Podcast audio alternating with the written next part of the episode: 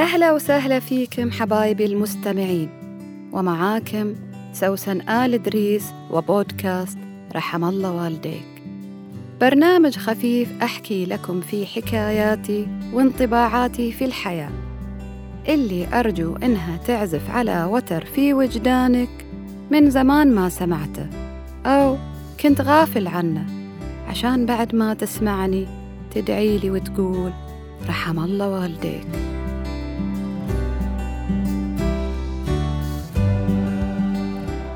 نتكلم اليوم عن موضوع حساس شوية، بس لازم نتكلم فيه.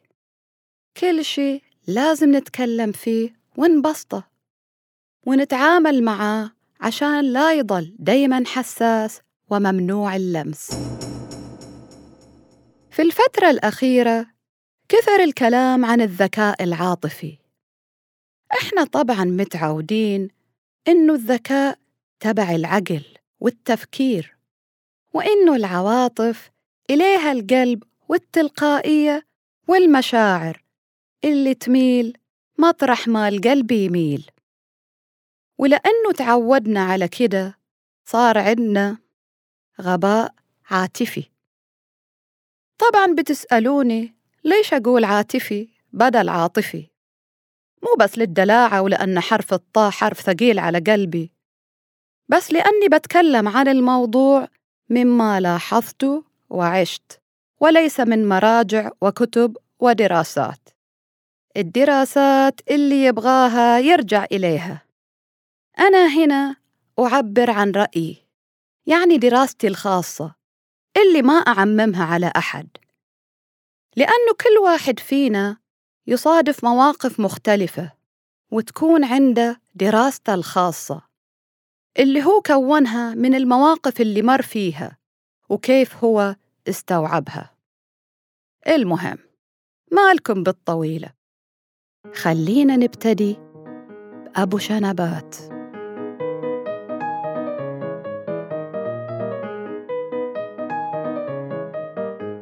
مو كلهم طبعاً، بس 99% منهم.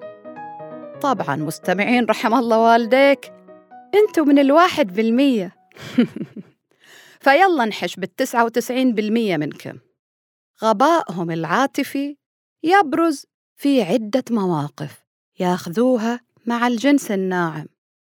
من أقوى المواقف اللي هم ماخدينها إنهم ينظروا للرجال اللي عامل الجنس الناعم بلطف إنهم منافقين، وإنهم يلعبوا على الحريم عشان يوصلوا للي يبغوه، بينما هم الأجاويد الأشراف يعاملوا المرأة وكأنها رجال مثلهم، فهم ما يمدحوا جمالها مثلاً إلا يوم النظرة الشرعية، يوم قال ما شاء الله.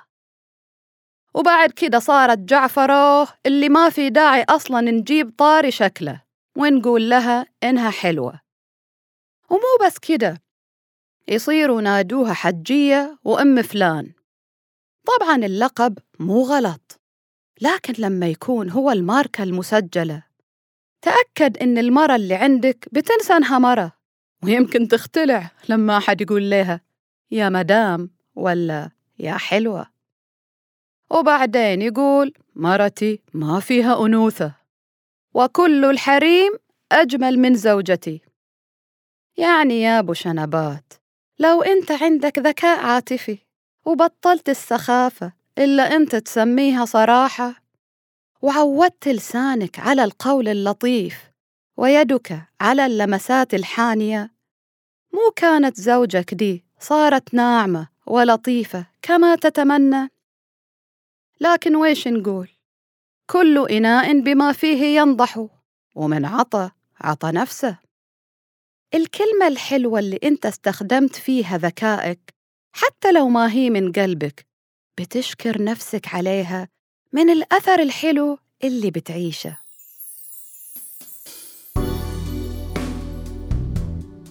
ونترك أبو شنبات ونروح للجنس الناعم. طبعاً مو الكل اللي عندهم غباء عاطفي. مع شغل المرأة واستقلالها المادي، صار الرجل لها شريك وليس معتمد عليه للعيش. الغباء العاطفي بارز عند الحريمات. كيف؟ إحساسها بأنها مو محتاجة مادياً للرجل يخليها في أحيان تنسى أكبر طفل عندها محتاج رعاية ومدارة وتشجيع، اللي هو زوجها. في عبارة دايماً يقولوها إن الرجال سهلين، لكن لما يكون عندك غباء عاطفي وتعنت بتخليها الرجال اللي قالوا عنه سهل يصعبها عليه وعلى نفسه، وأنا وما بعدي الطوفان.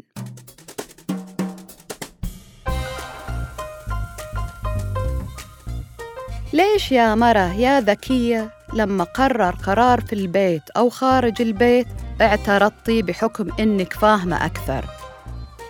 ندري عنكم ذكيات وشغالين أخطبوط تفكروا بكل شيء، بس لا تسلبي طفلك الكبير متعة إنجازه إنه هو صاحب القرار. والمرأة الذكية هي اللي تخطط وتخلي زوجها يعتقد إنه هو صاحب الكلمة النهائية. هذا إذا كانت هي فعلاً أذكى. الحاجة الثانية، لا تتسرعي في الحكم على قرارات زوجك إنها ناقصة بحكم إنك العقل المدبر في البيت. ربما هو ينظر نظرة شمولية وطويلة المدى وتخدم أكثر من فرد، فبذكائك العاطفي وحنيتك في نفس الوقت فكري ولا تتسرعي، واعطيه الأولوية في القيادة ولو بدأ أن قراره مو هو الأفضل. أذكر في قصة قريتها وأنا صغيرة كان اسمها My husband is always right، يعني زوجي دائماً على حق، مع إنه زوجها كان كل مرة بقراراته يجيب العيد، لكن لأنها دعمته بإيمانها به جاء لهم الخير من حيث لا يحتسبون. فهدوا بالكم وشوفوا احتياج شريككم قبل احتياجكم، والخير جاينكم. ونقول لكل شريكين تفهموا احتياجات بعض وفكروا فيها قبل احتياجاتهم، عشان بعدين يجنوا ثمرة عطائهم المتبادل.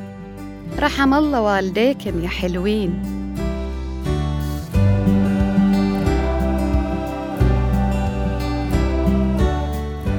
كنت معاك أنا سوسن آل دريس. لا تنسى تشارك الحلقة مع اللي حواليك وتتابعني على حساباتي في السوشيال ميديا واللي حطيتها لك في وصف الحلقة. الحين أقدر أقول لك أتمنى لك يوم جميل ورحم الله والديك.